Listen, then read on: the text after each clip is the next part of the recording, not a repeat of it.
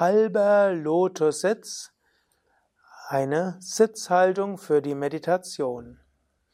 Om Namah Shivaya und herzlich willkommen zu einem Eintrag im Yoga Vidya Asana Lexikon. Heute geht es um den halben Lotussitz, Ardha Padmasana genannt, eine der populärsten Sitzhaltungen für Meditation und Pranayama. Es gibt zwar sechs Grundhaltungen für die Meditation und Padmasana ist eine davon. Aber wenn man schaut, welche Asanas die meisten Menschen für die Meditation nutzen, ist es meistens der halbe Lotus, Ardha Padmasana oder auch Muktasana, die Stellung des Befreiten. Und ab und zu mal findet man auch Menschen, die Sukhasana üben, also den Schneidersitz. Der halbe Lotussitz ist insbesondere deshalb so angenehm, weil er die Wirbelsäule aufrichtet und bei Menschen mit einer guten Hüftflexibilität einfach angenehm ist. Wie sieht der halbe Lotus aus? Zunächst einmal kann man anfangen aus dem Langsitz heraus oder man könnte auch aus der Kniehaltung zum Langsitz kommen und danach beugt man ein Knie Gib den Fuß unter den Oberschenkel und gib dann den anderen Fuß auf den Oberschenkel. Für die meisten Menschen ist dann auch besonders angenehm, wenn der Fuß so nah wie möglich zum Bauch hinkommt, dann ist es nämlich angenehmer für das Knie. Grundsätzlich ist ja das Knie ein Scharniergelenk, zwar nicht nur, aber hauptsächlich. Und wenn das Knie stark gebeugt ist, dann braucht es nicht gedreht zu werden so sehr. Deshalb, je näher die Ferse am Bauch, umso einfacher ist es dann auch, das Knie nach unten zu bringen. Die meisten Menschen brauchen für einen angenehmen Lotussitz ein Kissen.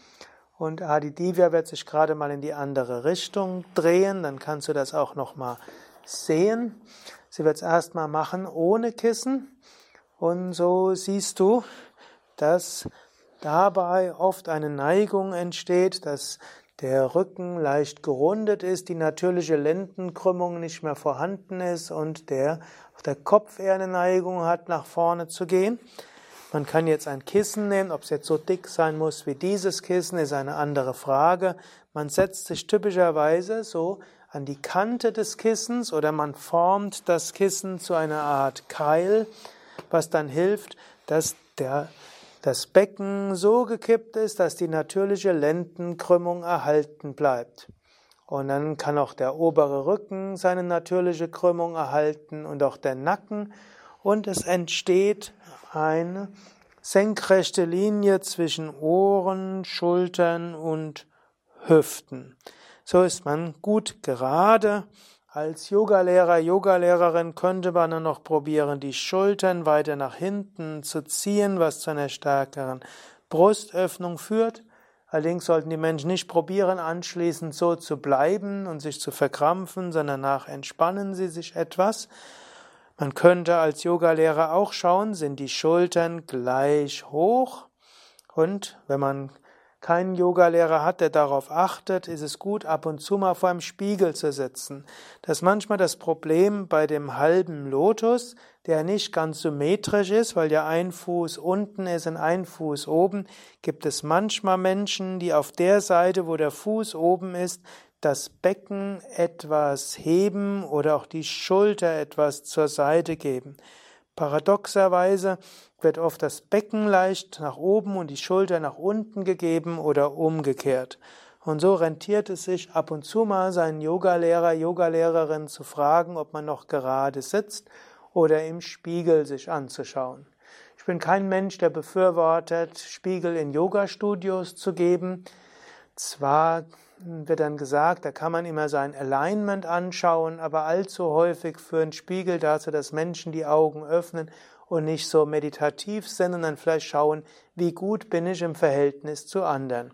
Gerade im Yoga Vidya Stil bemühen wir uns, dass die, die Yogastunde meditativ ist, selbst wenn sie mal anstrengend ist und jeder Einzelne auf sich konzentriert ist und aus dem Alltagswettbewerbsdenken und Schau anschauen, bin ich gut genug, herauskommen und lernen, mit ihrem Körper sehr gut zurechtzukommen. Ab und zu mal kann aber ein Spiegel hilfreich sein. Ja, man, es gibt jetzt auch wieder verschiedene Handhaltungen, die man nutzen kann. Man kann einfach die Hände sanft nach unten geben. Viele machen dabei auch Chin Mudra.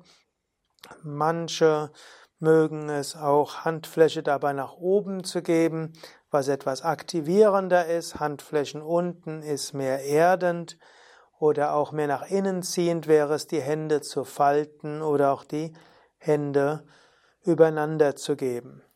Beim halben Lotussitz, gerade wenn man ein relativ hohes Kissen hat, gilt ähnlich wie beim Muktasana, der Stellung der Befreiten, dass man aufpassen muss, dass nicht die Arme zu, zu stark nach unten gehen, weil sonst nach einer halben bis dreiviertel Stunde die Trapeziusmuskeln sich melden.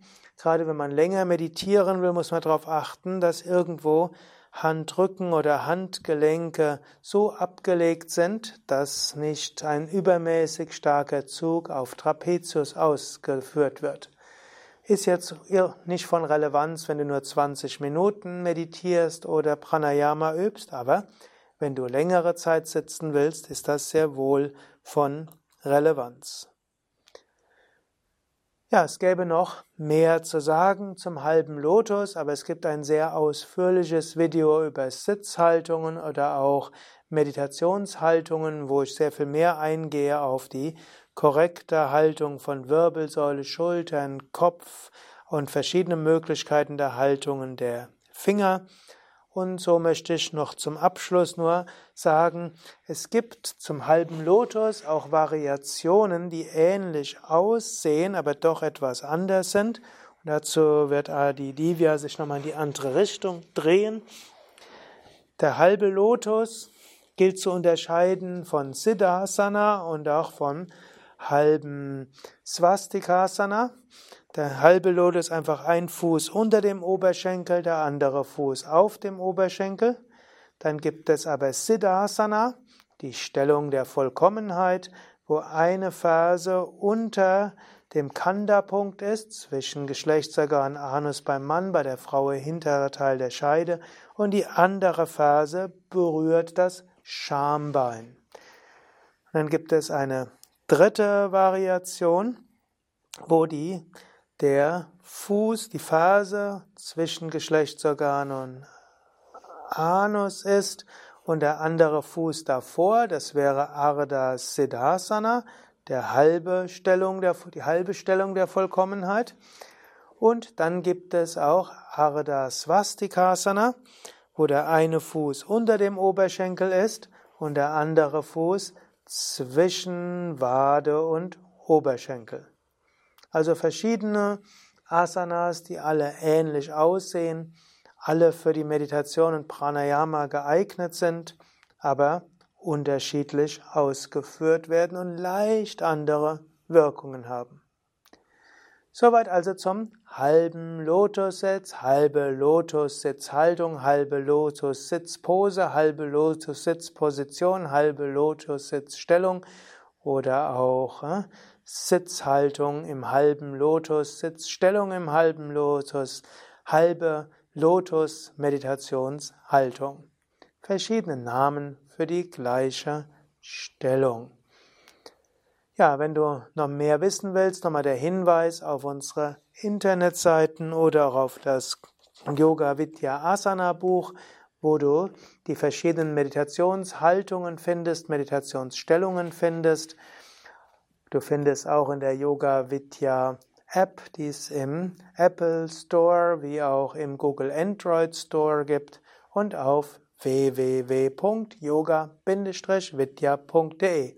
Noch ein Tipp zu unseren Internetseiten. Wir haben inzwischen vermutlich über 300.000 verschiedene Internetseiten.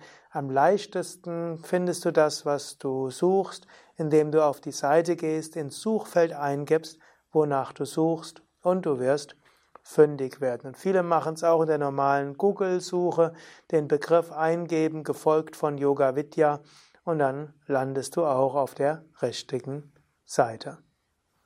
Ja, danke fürs Zuschauen, vielleicht sogar danke fürs Mitmachen. Adi Divya, Durgadas und Sukadev wünschen dir gutes Pranayama und gute Meditation, vielleicht im halben Lotussitz.